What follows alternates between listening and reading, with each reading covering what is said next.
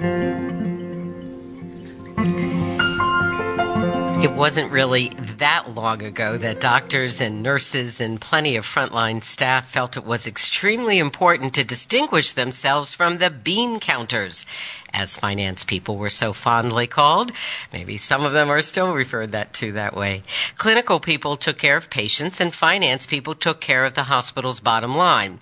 There was kind of a bright line separating what were considered two completely different sets of skills, mindsets, missions, and priorities.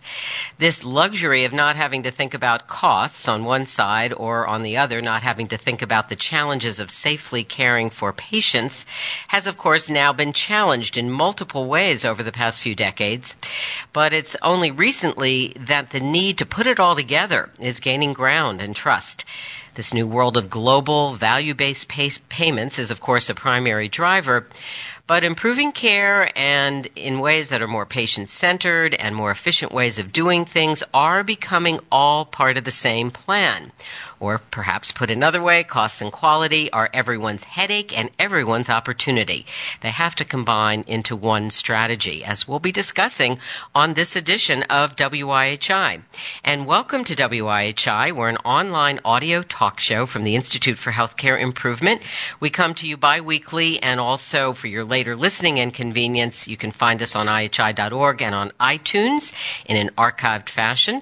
I'm your host and producer, Madge Kaplan. I'm also IHI's Director of Communications. On this edition of WIHI, we are featuring just two of the almost 50 organizations that have recently worked with IHI, IHI, I should say, on taking waste and wasted dollars out of their systems. But these two organizations have pursued their goals in a way that's impressive, original, and instructive. So we want to get right to them and to our topic today. But first, a reminder uh, that we do welcome your tweeting about what what you hear on WIHI either during or after the program.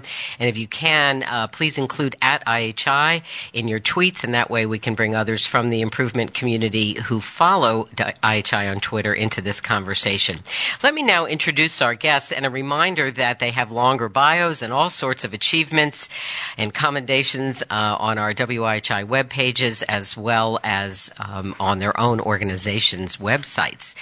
Norman Dascher Jr is Chief Executive Officer of Acute Care Troy and Vice President of St. Peter's Health Partners at Northeast Health in Troy, New York. Previously, he served as the Chief Executive Officer of the Patient Care Division and Executive Vice President of Northeast Health. Welcome, Norm. Thank you. Pleasure to be here. Terrific. Catherine Abbott is the Administrator for Performance Improvement at Hackensack University Medical Center in Bergen County, New Jersey. Kathy works collaboratively with the Vice President, Chief Quality and Patient Safety Officer, the Performance Improvement Department, Patient Safety, and Operations to support Hackensack's hospital-wide quality and patient safety initiatives. Great to have you on the program, Kathy. Thank you. Good to be here. Terrific. Lucy Savitz is the Director of Research and Education, Intermountain Healthcare Institute for Healthcare Delivery Research in Salt Lake City. Lucy has over two decades of applied health services research experience and has been faculty for IHI's Cost and Quality Initiative. She's part of the faculty lineup again for a program we'll tell you more about later on that's taking place at Intermountain in March. Welcome, Lucy. Thank you very much. Happy to be here. All right. And IHI's own Kathy Luther, who I know I just saw in the hallways yesterday here, but she slips in and out. She's back in uh, her home state of uh, Texas. And uh, Kathy is IHI's Vice President for Hospital Portfolio Planning and Administration. She's been knee deep in our work with close to 50 organizations the past few years focused on improving quality and reducing costs as, I was saying, as one integrated strategy. So I'm so glad, Kathy, that you're part of today's program. Thank you, Madge. Good uh, to be here. All right. So we start with Kathy first, and um, the way I want to kick this off is uh, sort of some with some framing. So there are a couple of contexts for today's discussion, including this imperative to marry quality efforts with cost reduction, and equally the reverse, coming at it in all directions. I often think about uh, para- I'll paraphrase something that Don Berwick has often said, which is how do we eliminate waste and inefficiencies um, by improving care and without harming a hair on a patient's head. So, operationally speaking, these two streams have functioned quite differently in hospitals and have often been owned by very different people. That may still be the case, but people are talking more the cost people and the finance people. So, I think that maybe was just a, an undergirth, uh, Kathy, to a lot of the work that you were doing. But what are we learning about bringing these streams and, and these people together, these departments? Well, uh, thanks, Madge. And just to set a little broader context, you're all aware of the talk of ACOs and affordable care and mergers and bundled payments, and I don't need to go through the list of alphabet soup. But basically, all of those are financial, structural, and administrative models. And no matter which one of them you're in right now or going into or thinking about, all of them will require less of something, less ICU days, less hospitalization days, um, shifting care to other kinds of settings, new care models. And really to be successful at this, it's not necessarily about what the, the legal people and the financial people and the structural people put on organizational charts and into plans. It's really about what clinicians do at the bedside and in the emergency room and in case management and in the community and in clinic visits. And it's really about new care models where patients and clinicians and financial analysts really work together to make sure that we are achieving the results that um, we're really looking for.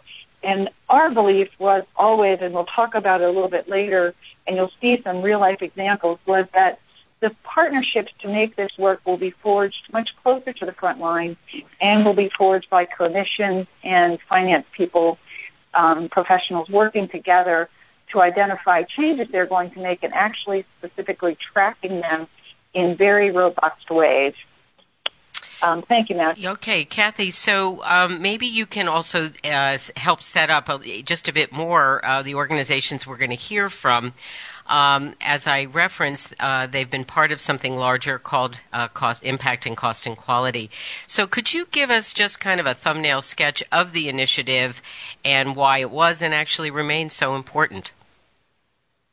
Sure. Um, what what we're going to summarize is a few things from what we call a two-year prototyping collaborative. We started with 40 organizations in the first year. We had about 20 um, in the second year. Um, some of them returned. We had some new teams join us, and I see some of the folks that are actually part of the collaborative um, that have joined us on the call today. So welcome to them. Uh, and they work together, and you're going to hear um, from some very specific organizations about what they did. But I'm really uh, want to highlight a couple things. Um, those who didn't return said a couple things to us. First of all, some of them were very small critical access hospitals who said finances was really um, traveling and those sorts of things was a, was a barrier for them. Many of them said they did not return because they lacked organizational focus or they had leadership changes. And I want you to hear from Nora today about how critical leadership is in this work. This is um, certainly about the front line, certainly about financial analysts, but we really found that leaders were critical in setting the stage making it important, and helping to drive the changes. Um, we also saw in this work over 60 organizations, the model worked in all types of settings, academic medical centers, mid-sized and small community hospitals. We had home care organizations that were very successful, freestanding ambulatory surgery, um, clinic settings, and we actually had an international um, audience. We had some teams working with us from Canada and Sweden. Even though the payment models are different, the processes were very, very similar. Um, the folks you're going to hear from today, I could have picked any of these. You're going to hear from two um, organizations, uh, one very large academic medical center, one smaller community hospital, and how they um, did this, but I want you to understand this works in, in any kind of setting, no matter where you are in your clinical work. Um, what we did was we set about with an aim, and the aim was to take 1% of operating costs out of the system while maintaining or improving quality. Now that came from industry, and as you know at IHI, we very often go out to industry and look to see what, what they do. And about six years ago, um, Maureen Bisognano, who's our president, and um, Tom Nolan, who is one of our chief senior fellows and advisors, went out to industry and talked about waste before we started talking about it in healthcare. But they said, "What do you think about?" And for-profit companies think about every year, how can we get our costs down by 1%? How can we find waste 1 to 2% and take it out year upon year upon year? And interestingly enough, healthcare now finds ourselves maybe even ramped up a little harder um, than that, but we find ourselves in that same thing. We wondered if we could actually bring this to bear in real organizations and what it would take to get it done. So we selected an approach. We had various settings. We asked the settings to identify specific projects, find 1%, what's that dollar amount.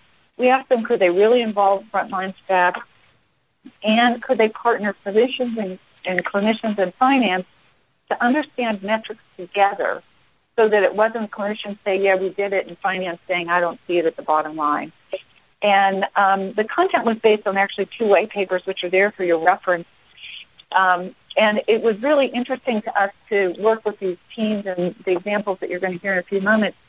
Could we take what was in white papers and what was ideas and could we make it real and could we bring it home to specific organizations?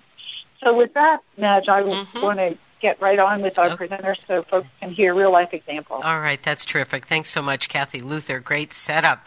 So, um, Norm, we'll turn to you now uh, from Northeast Health. Um, in one write up about the work, I read that you took advantage of IHI's waste identification tool. Um, so that's something we want to also remind people of. And again, as a reminder, we always have all our resources um, compiled into a nice resource document that will be posted to IHI.org all by tomorrow morning. Um, and uh, one of the things I loved about just the little bit of your story that I've uh, become acquainted with is that you uh, went out and uh, you sort of used this waste identification tool, and you you asked staff about day to day waste. Tell us, you know, what is that? And you got some 300 suggestions. So that does sound like a great beginning. And I thought you could kick us off by telling us what kinds of things did the staff tell you about? Sure. It, um, it, it the 300 suggestions were a wide range of things, and after we received the suggestions, we actually spent a fair amount of time trying to put them in categories and identifying where the bulk of the uh, staff observations really fell. So we we summarized the information, but it, it really um, I think one of the most important things was it gave staff a sense of empowerment that they weren't just hearing that we have to cut costs, we have to reduce expenses, that they actually had a say in it because in large organizations, as in any business, people see and do things every day and they question why are we doing this? Why why do I do the same thing over and over when when I don't feel that it adds value or I feel like I'm wasting my time or my time could be better spent? And we had uh, examples, for example, of our IT system printing out reports to areas that didn't even use the reports. And we had a staff member show up at a meeting with a box of Xerox paper that was completely printed with information that their department had no interest in and had just thrown away over time. So the idea of getting the staff directly involved and being able to contribute is something that uh, staff felt very, very uh, empowered about, and it was very powerful for them. And it also helped us to address some of the little things that drive people crazy. Uh, whether it was a supply that we thought we were saving money on, that because it was inferior, they had to use three instead of one good one. Um, or as I said, whether it was wasting copies of paper or surgical trays that had three things in it that were never used. It, we got to a very granular level where people could say, "This isn't something in my department that you would never know about. That is uh, my contribution to helping us identify waste." So it One sounds the, like an important uh, a way also to get people early on in, engaged in the process. So you did decide to kind of set your sights on certain areas, and uh, tell us about that. Uh, what what you did decide to focus on in the organization, and how that work ensued.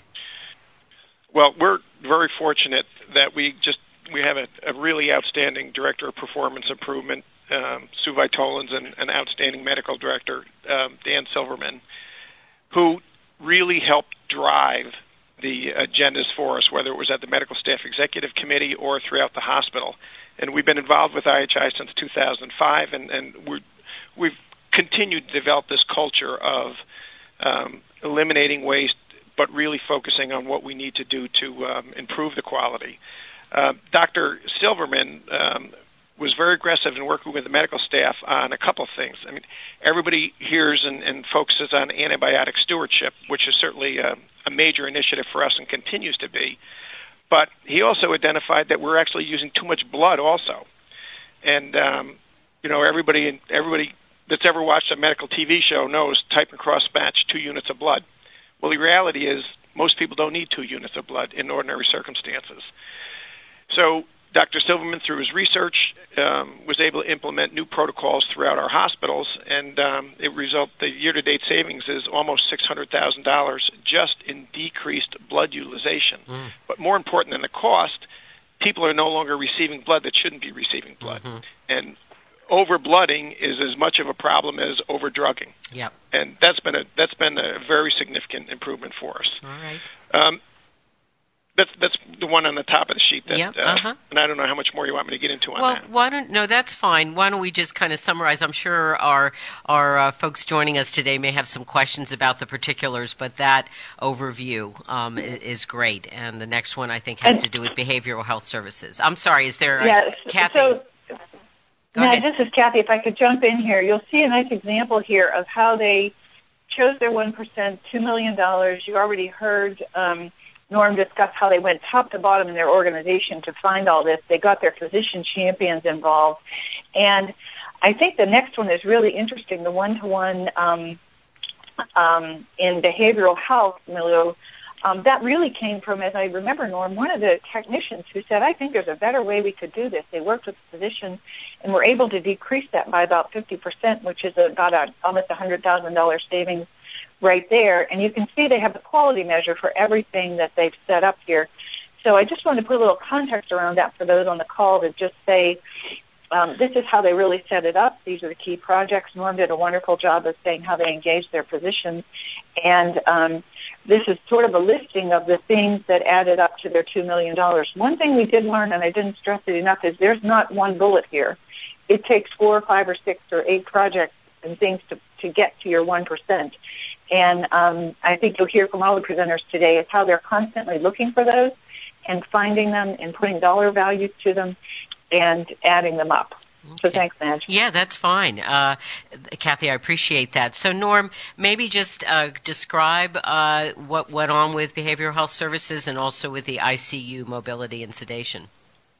Sure. On the um, behavioral health, that that's a prime example of a staff member that um, was sitting outside the room on a one-on-one, and it dawned on the staff member that after hearing all the talk about reduction of costs and, and need to be more efficient, came forth to the manager and said, "We're we're wasting time and money here." And um, it, it's it was something that we just thought part of the problem in healthcare is we all do things. We've all been doing things a certain way for a long, long time.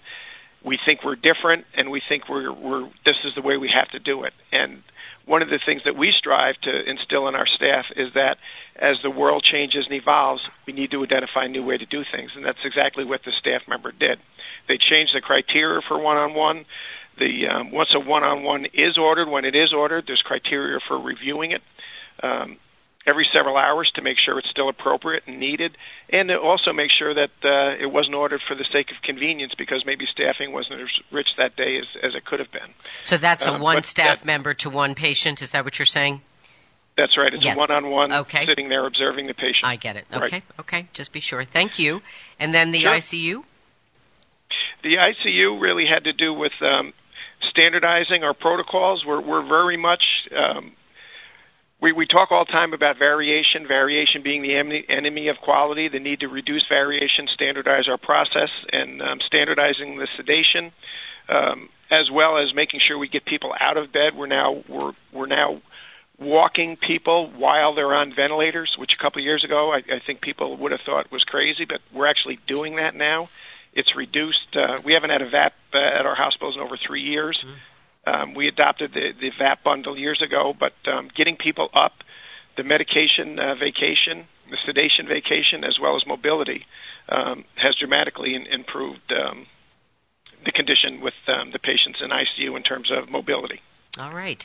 Well, thank you very much. Uh, very uh, wonderful highlights. And again, uh, everyone joining us, um, if you're only with us by phone and not uh, looking at some of the visuals we have, um, you can get them by emailing info at ihi.org. Um, and uh, reminder, everyone who is logged on as well, when you get off the WebEx today, you're prompted if you want to save these slides. Um, so moving on from Norm, thank you. Kathy Abbott uh, over in New Jersey. So from a smaller community hospital uh, to Hackensack, uh, as we think of in the intense New York metro area in Bergen County, New Jersey.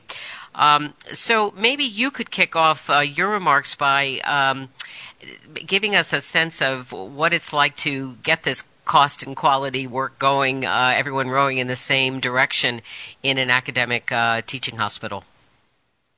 Yes, and I'd like to say congratulations to Norm also. He's done some wonderful work. Um, here at uh, Hackensack, we're a, a 7 to 700, 75 bed facility um, serving Northeast Jersey, and uh, we have a cancer center, children's hospital, and a variety of uh, inpatient services and outpatient services. So we um, decided we need to focus in on uh, cost and quality um, because we wanted to improve quality, but at the same time we realized there was an opportunity to try and quantify some of the savings that we had attached to it.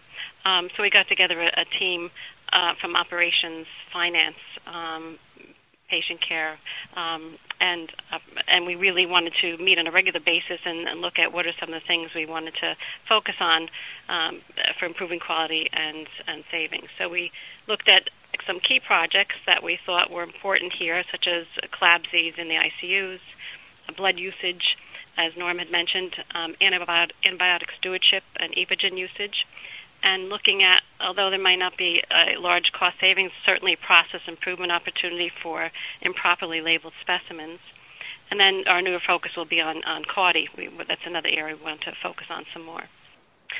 Um, we, we realize that in a larger facility, um, it does take time to make changes, and there's certainly a, a, a lot of opportunity. Um, we knew that we'd have to involve the finance department early, so our vice president of finance was brought on board as part of an initial small team, um, and we we wanted to really understand things from the finance perspective, and finance wanted to understand things from the clinical perspective. We thought we could learn from one another and help one another in uh, identifying where improvement opportunities lie, and then how can we can we estimate what savings we you know have as a result of that. Um, we wanted to look at um, uh, the CLABSIs, uh, we had some some good decreases uh, from 2010 to 2011 and continuing into 2012.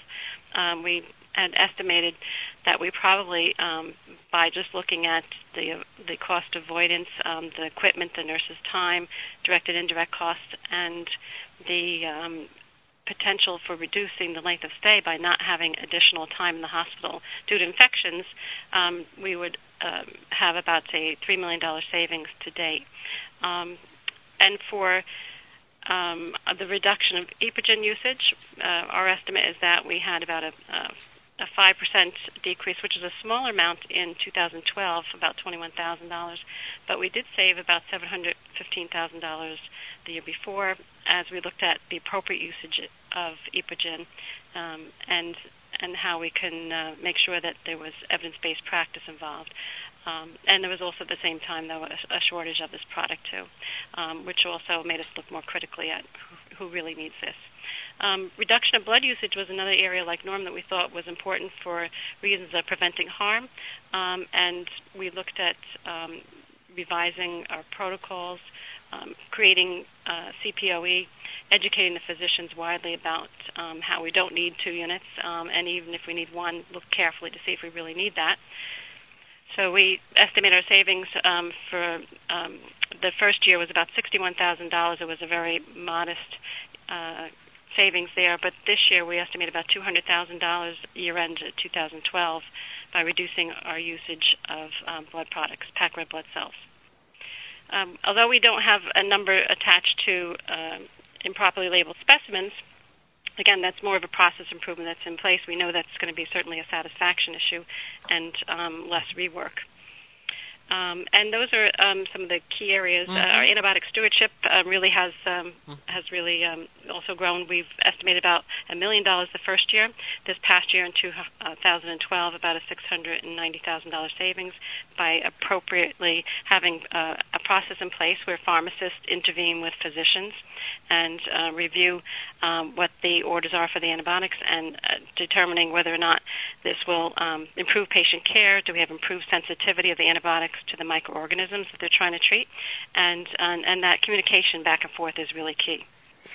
Thank you very much. So, uh, Kathy, uh, thank you, Kathy Abbott and Kathy Luther. Is there? Did we want to make sure that Kathy Abbott spoke to us a little bit about either some surprises or the excitement around staff just before we go to Lucy? Yeah, uh, that'd be great.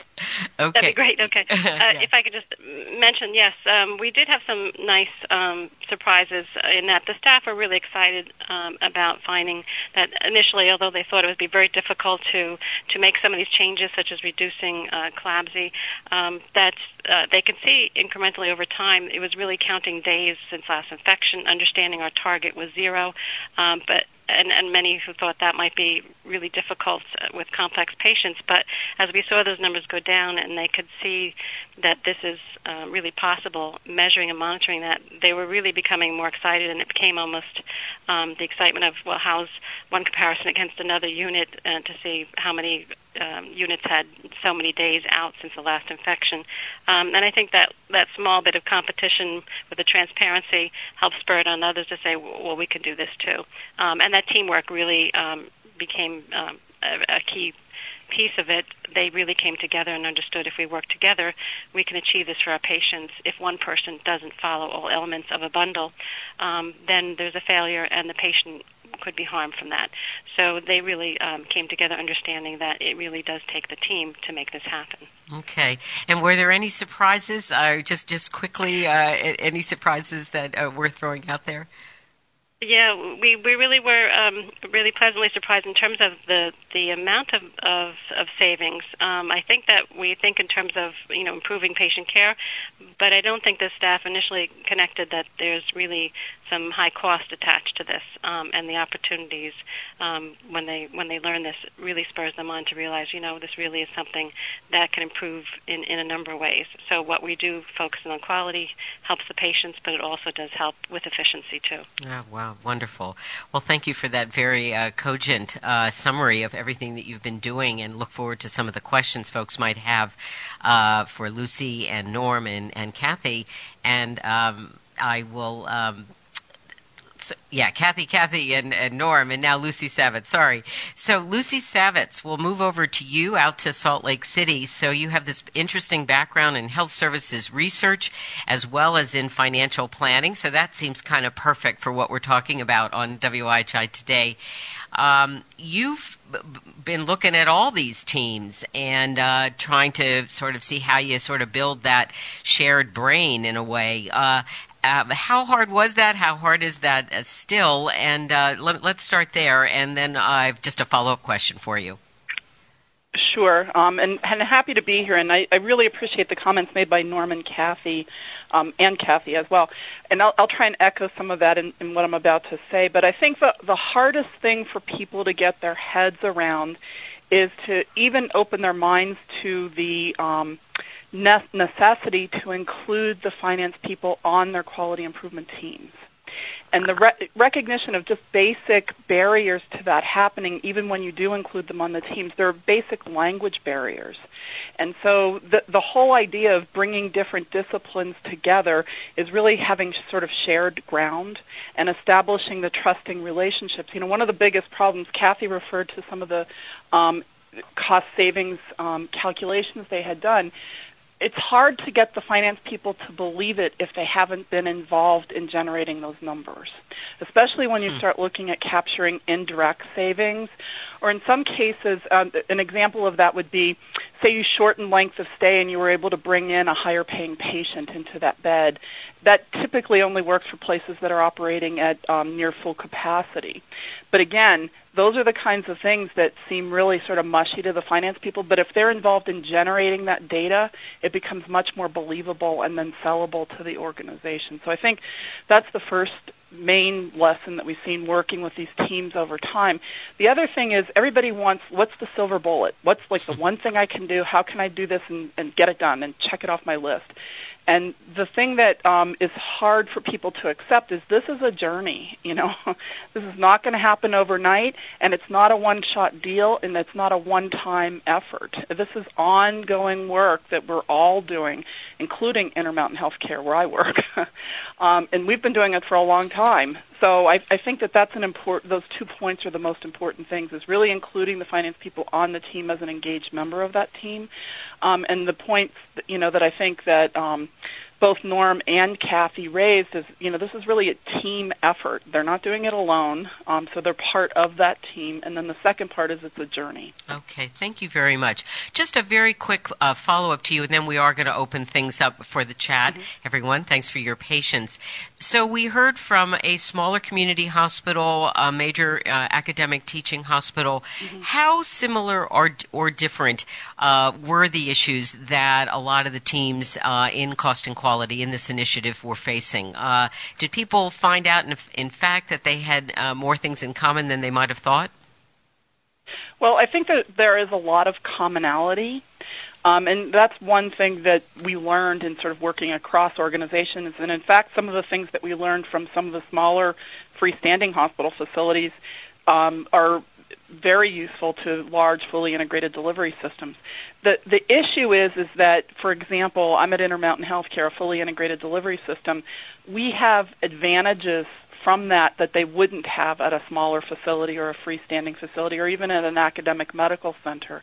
So, for example, one of the examples Kathy asked me to point out is how we've integrated mental health um, into primary care. Um, and we have a published paper on this that shows the cost analysis and how we calculated that. And we showed, you know, reduced length of stay, reduced unnecessary um, visits to the ED. Um, we showed redu- uh, avoided admissions for psychiatric purposes because we were able to implement this in an outpatient setting. That revolves around a team-based approach that's managed by a, a nurse care manager in the clinics, which is a, a position that's not reimbursable. You can't charge for that service. We were able, because we had good cost capture data, to take that to our own health plan, show them the data, and we had involved finance people in this process so that the data were believable to them, and then they went around went ahead and subsidized that role in the clinics.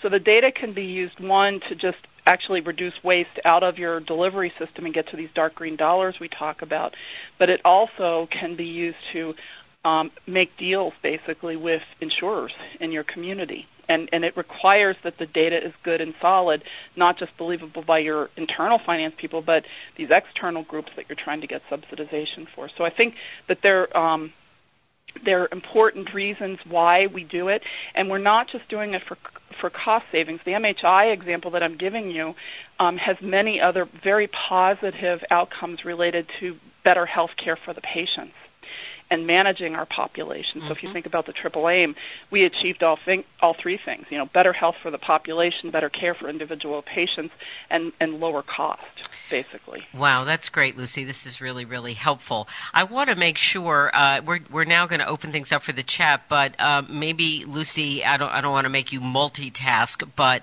uh, maybe you could, uh, if you feel like it, you could just chat in the name of that paper, or maybe you could just say it uh, to me right now, and we'll make sure sure to get the reference for it and get it in the resource document. When was that paper published? It was in Health Affairs, I believe, in 2010. We've got it on the um, okay. Impacting Cost and Quality resource site. Okay. And, and, I'll send you a copy of the article so that you can post it. Okay. And I would also say for those who are interested, and Kathy may talk about this later, but we are having an in-person meeting March 13th through the 15th here in Salt Lake City for those people who want to do a deep dive on some of these specific examples of how we've improved cost and improved quality and lowered cost. Right. Terrific. No, absolutely. We're, we're very excited about that as well. And uh, you could hear much more from uh, Lucy as well at that uh, event, um, along with uh, Kathy Luther, Jill Duncan, and some other very, very fine people who are part of that. So, all right, we hope we sort of set the table with some uh, important work that's going on, some framing. And uh, John, just very, very quickly want to remind people about the chat. Yeah, thanks. Uh, some good questions popping up already, uh, but just make sure that you send to all participants, and that way that Madge and I and everybody uh, on the phone and on WebEx can uh, see what you're asking. Thanks. All right. All right. Thanks, John. And first question, uh, Gerald is out of the box early, and he's asking whether information technology uh, is playing a part? Is it helping uh, with leveraging these goals, with gathering data, scheduling, staffing, um, all of it? Uh, so, anybody want to take in the or take on the IT piece in some of uh, cost and quality? Uh, Kathy, maybe you have some overview of that as, as in terms of the work that we've witnessed to date. Um, sure. I will start and um, then maybe turn it back to um, Lucy. Anybody on the panel could certainly address that. IT is very helpful um, in this process in terms of tracking, in terms of um, learning um, where costs are and those sorts of things. But what we really found was just as helpful was having um, financial analysts in their own system learn to speak the language of clinicians and learn to um, use the IT systems available to build models that were different than DRG based or um, diagnosis based. Clinicians would often talk about patients with multiple diagnoses, or as you heard from Lucy, um, patients with behavioral health needs. And how do you sort those patients out in your system, and how does IT help you track them and manage them in in different ways? So um, I think IT certainly plays a role in this. And um, I don't know if Lucy, Lucy, do you want to add sure. to that? Sure, I, I would like to. So, you know, it, it, we believe at Intermountain, and I think for all of our systems that are able to measure both, you know, financial outcomes and quality outcomes, the IT systems are essential. You've got to have the data um, to be able to do it. But I think in terms of improvement initiatives, which may be more about the question that's being asked, there's some really interesting initiatives that have been put in place um, that have been IT based. The problem is, is the um, depending on the IT, it can be very expensive. And so if you're trying to get to like a return on investment or something like that, you need a longer time horizon because the upfront costs can be high. I will tell you that we've got a major initiative around telemedicine because of some of the, the geographic um, distances that we're trying to, you know, um, bring specialty services to, um, and, and, telemedicine has proven to be a very cost-effective um, option for us.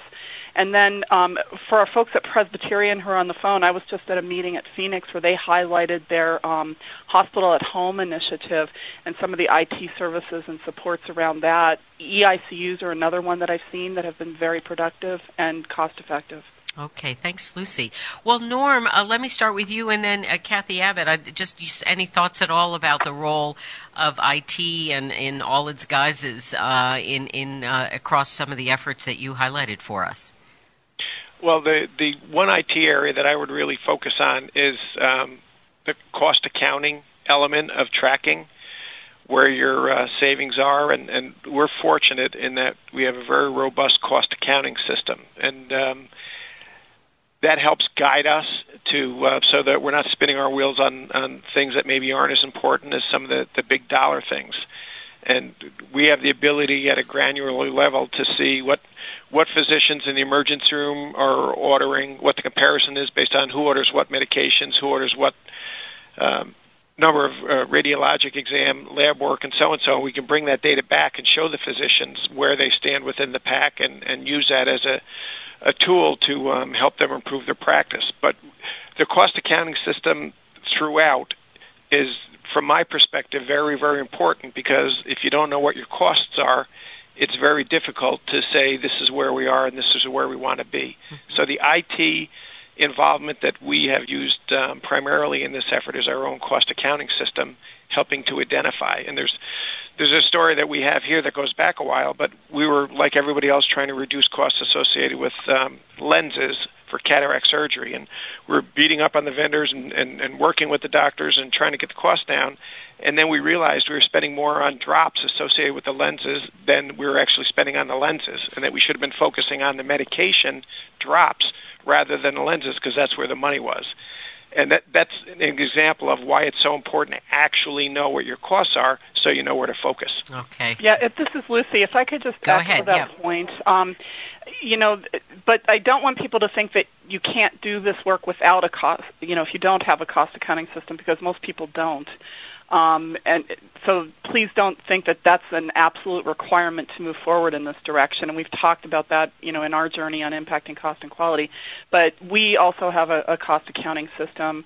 Um, the thing I would say is not just for the kinds of improvement efforts that Norm just talked about, but also as reimbursements changing, we're moving to episodic bundle payments, shared savings, um, you know, global budgeting, um, capitation cost accounting systems are going to be essential for us to sort of price correctly.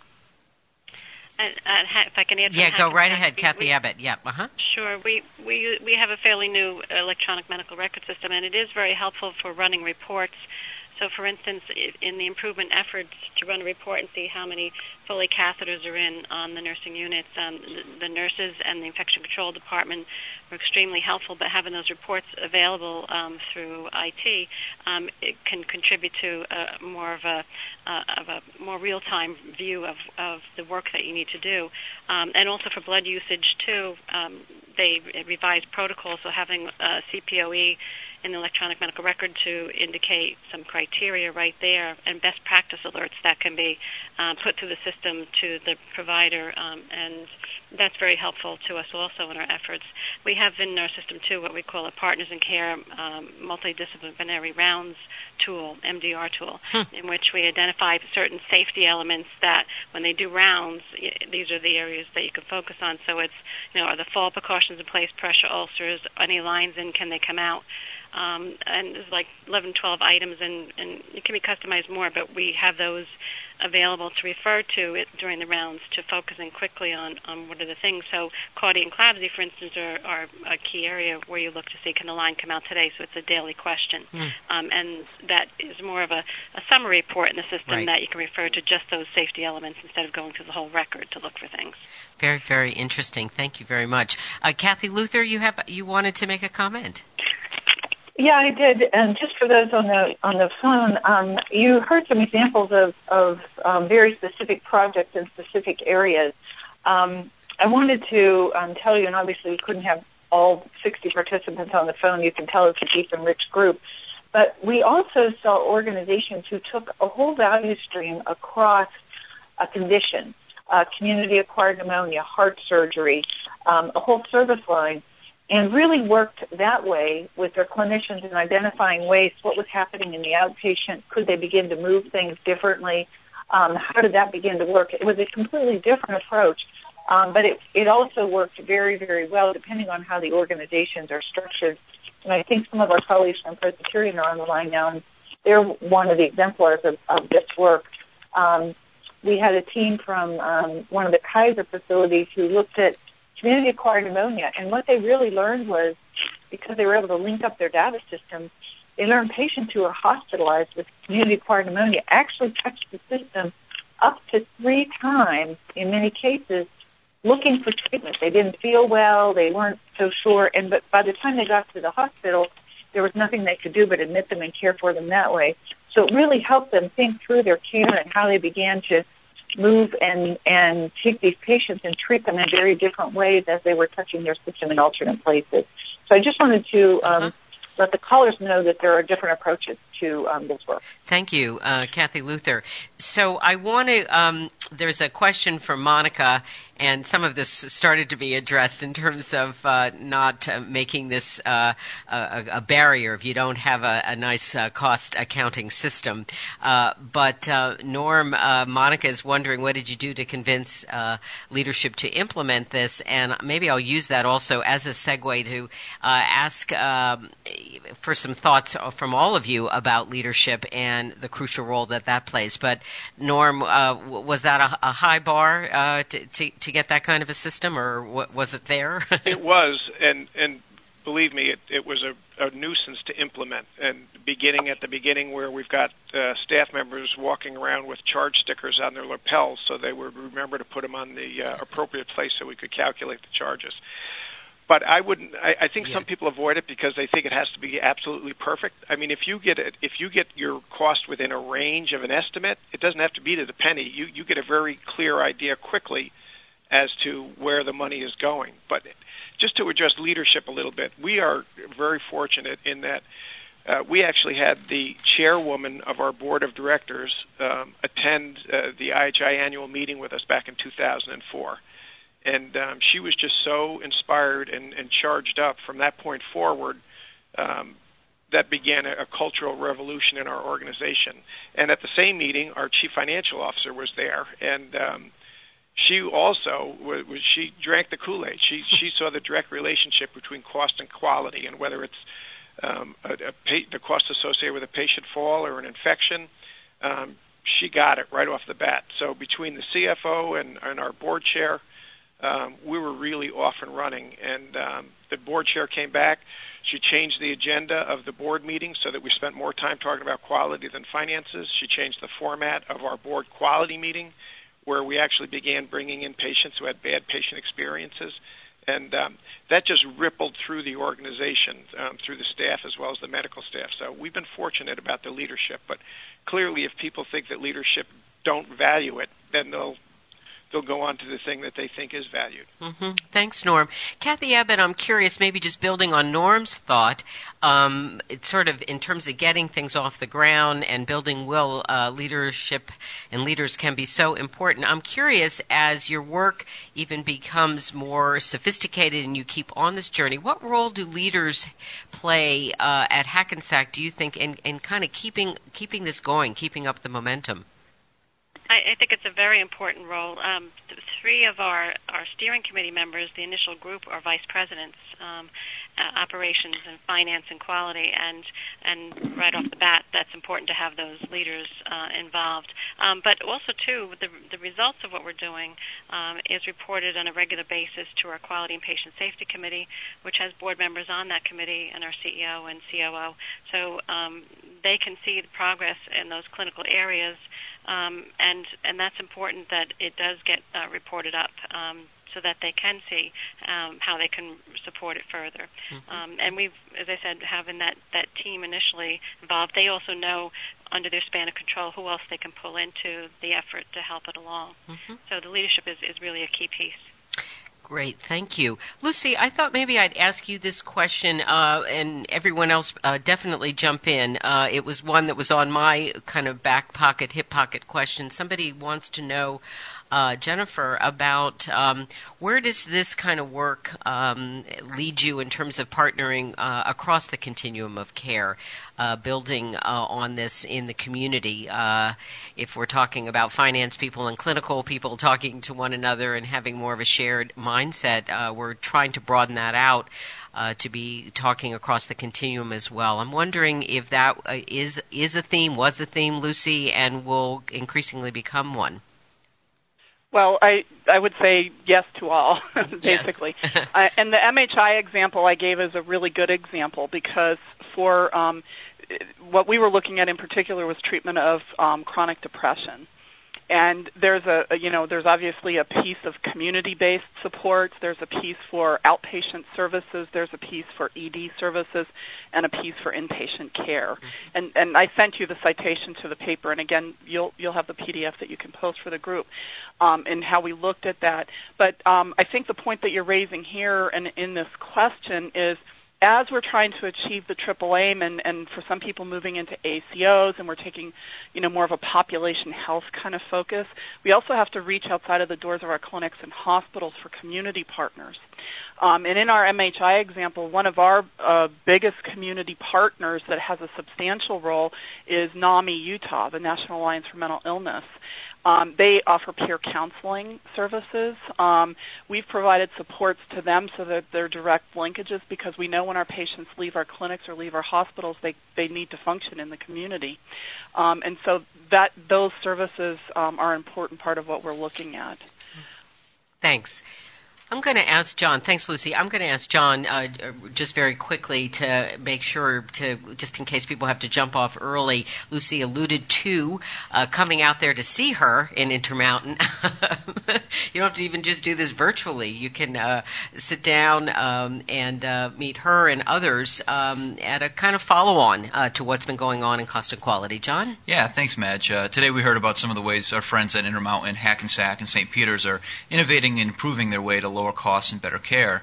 If your organization is ready to start its improvement journey, IHI is introducing a new seminar from the bedside to the balance sheet, engaging frontline and finance staff to lower costs and drive quality. This extensive seminar will provide your staff with the skills to improve clinical performance while lowering costs, and will provide them with the knowledge and tools to plan and build capacity for the future. For more information, visit ihi.org backslash offerings, where you'll find a recording of last week's pre-seminar call hosted by Jesse McCall, whose email address is there. Jesse's here in the studio with us today. And uh, bedside to the balance sheet, as Madge mentioned, will be held this March 13th through 15th at Intermountain Medical Center in Salt Lake City. So go visit Lucy. Okay, thank you. Visit Lucy. We should have used that as our our uh, on the banner there. Uh, and uh, again, anyone on the phone, or if you didn't catch all that, uh, you can email info at ihi.org and get further information. Um, Kathy Luther wanted to address a, a, question from Dana, which had to do with common language, uh, sort of developing, I guess, a kind of literacy across uh, clinicians and finance people, so uh, that might uh, everyone might uh, know what each other is talking about, and maybe um, I can throw out there uh, tie into that question from Jim for Kathy Luther. What steps and tactics appeal to MDs and CFOs to support the work? Maybe a couple examples. So let's start with the sort of common language first, Kathy Luther. Yeah, so these are great questions. I was starting to type a response to Jim, but I'll take them both. Um, what what we found was, and, and Lucy and, and Norman and Kathy can certainly second this, is that um, finance people think in terms of spreadsheets, service lines, DRGs, diagnosis, all those things that come out of administrative databases. Clinicians think about patients with social needs, they think about frail elderly, they think about multiply complex patients, which means they have three or four things. So the same patient will look very ill to a clinician, but they will show up in the database um, of a finance person as having one specific um, disease. And the clinicians will say, you're crazy. That, I can't possibly solve all these problems this patient has in one day. And um, the the finance folks say, well, the benchmark length of stay is two days, and what are you doing? Mm-hmm. So when we got people to sit together and they just, the clinicians began to describe their patients, and the financial analyst said, oh, oh, so they're over 70, they come through the emergency room, they have diabetes, but they also might have COPD and heart failure. I see. And they began to build what we call a model. And they began to build a model of those kinds of patients. How many were they? Where were they coming from? What were they coming for? And once they began to do that, the teams could work together then to improve care for that group of patients. Now the interesting thing is if you started that in the hospital or in your home care or in your clinic, whatever setting, then what happened was that had to lead them outside the walls of wherever they were. Typically, you had to go outside the ED, or as Lucy said, you had to go into the community to begin to partner with somebody because things started much, much earlier. Um, and then to um, answer Jim's question, what we found with both of those things, when they began speaking the same language, the physicians started to trust the financial data, which in many cases they didn't trust it before. But they started to trust the financial data. Then they started to say, well, I don't need to do this if I could do that. And the, the financial folks could say, just like you heard from Norm, oh, well, the cost is in the eye drops. Well, I don't need to use that many. Or or we can not give as much blood, or we could give blood in the clinic before the patient's admitted, or they began to think about things very differently. So I know we're short on time, but Mm-hmm. um, that was a pretty quick answer. Um, Okay, but that's very but that's what we thought. Okay, well, thank you. Well, let me do this. Um, probably uh, this will be sort of part of our wrapping up right now. Um, uh, Kathy sort of just gave some maybe good good thoughts, and we're we're leading you. Uh, hope you'll just check out this next program coming up in March, and you also tell folks about the archived edition of this WIHI, which will all be posted by tomorrow. Norm, let me start with you, and then Kathy Abbott and Lucy, and just kind of what what happens next. What hills to climb next, Norm? So the next time I have you on WIHI, you can uh, we'll, we'll we'll have some uh, different slides up there. What what are you working on next, or how are you going to sustain? certainly- yeah, go ahead. We're certainly continuing on on the uh, cost identification issues. That's going to be a never-ending battle. Um, but what we've really changed gears now is many of the 300 suggestions that we received um, fell into the category of patient flow. And uh, when when when we just look at the ordinary course of business in the daily life of a patient, um, it, it's if if you can take a step back and be objective, it's amazing that we do things the way we do it, and which I think can be interpreted in, in sometimes an uncoordinated fashion. hmm Uh, respiratory therapy respiratory therapy goes to the floor to give the patient a treatment, and they find out the patient's down an X-ray. Well, Mhm. why didn't we schedule that? Why didn't we coordinate it? So we have a major system-wide initiative now focused on flow, and we want to. We're going to create a, a, a a function within our hospital, and then eventually within our, our four hospitals, that will basically be the air traffic controller that helps us plan the patient's schedule and then make sure that we're there, someone is there looking at the schedule to implement it. But our next big, big focus is going to be on flow. Okay, thank you so much, and thanks, Norm, for all your contributions today and the hard work. Kathy, uh, obviously a, a lot to sustain here. Uh, you're you're certainly well on your way in a on a good trajectory. Uh, are there new things that you'll be adding to your work at Hackensack? Yes, we will. Um, just a quick comment, though, on the common language. Um, Yep. you know, when your vice president starts to mention Scrub the Hub, you know you've achieved a certain uh, level of success, I think, in, in all your projects. So it's good to have that uh, interaction with um, Okay. clients, too. But we're going to expand to uh, facilities beyond um, nursing homes, beyond the walls of the hospital, to look at um, how we can reduce harm and looking at CAUTI and readmissions um, and, and how one contributes to the other. Um, and that's uh, something that uh, really we want to focus in on is, the readmissions and continue to sustain the other areas we have. Um, I agree with flow, but readmissions is going to be a, a key focus and working with uh, facilities outside. All right, that's terrific. Thank you so much, and thank you, Kathy, for your hard work planning the program.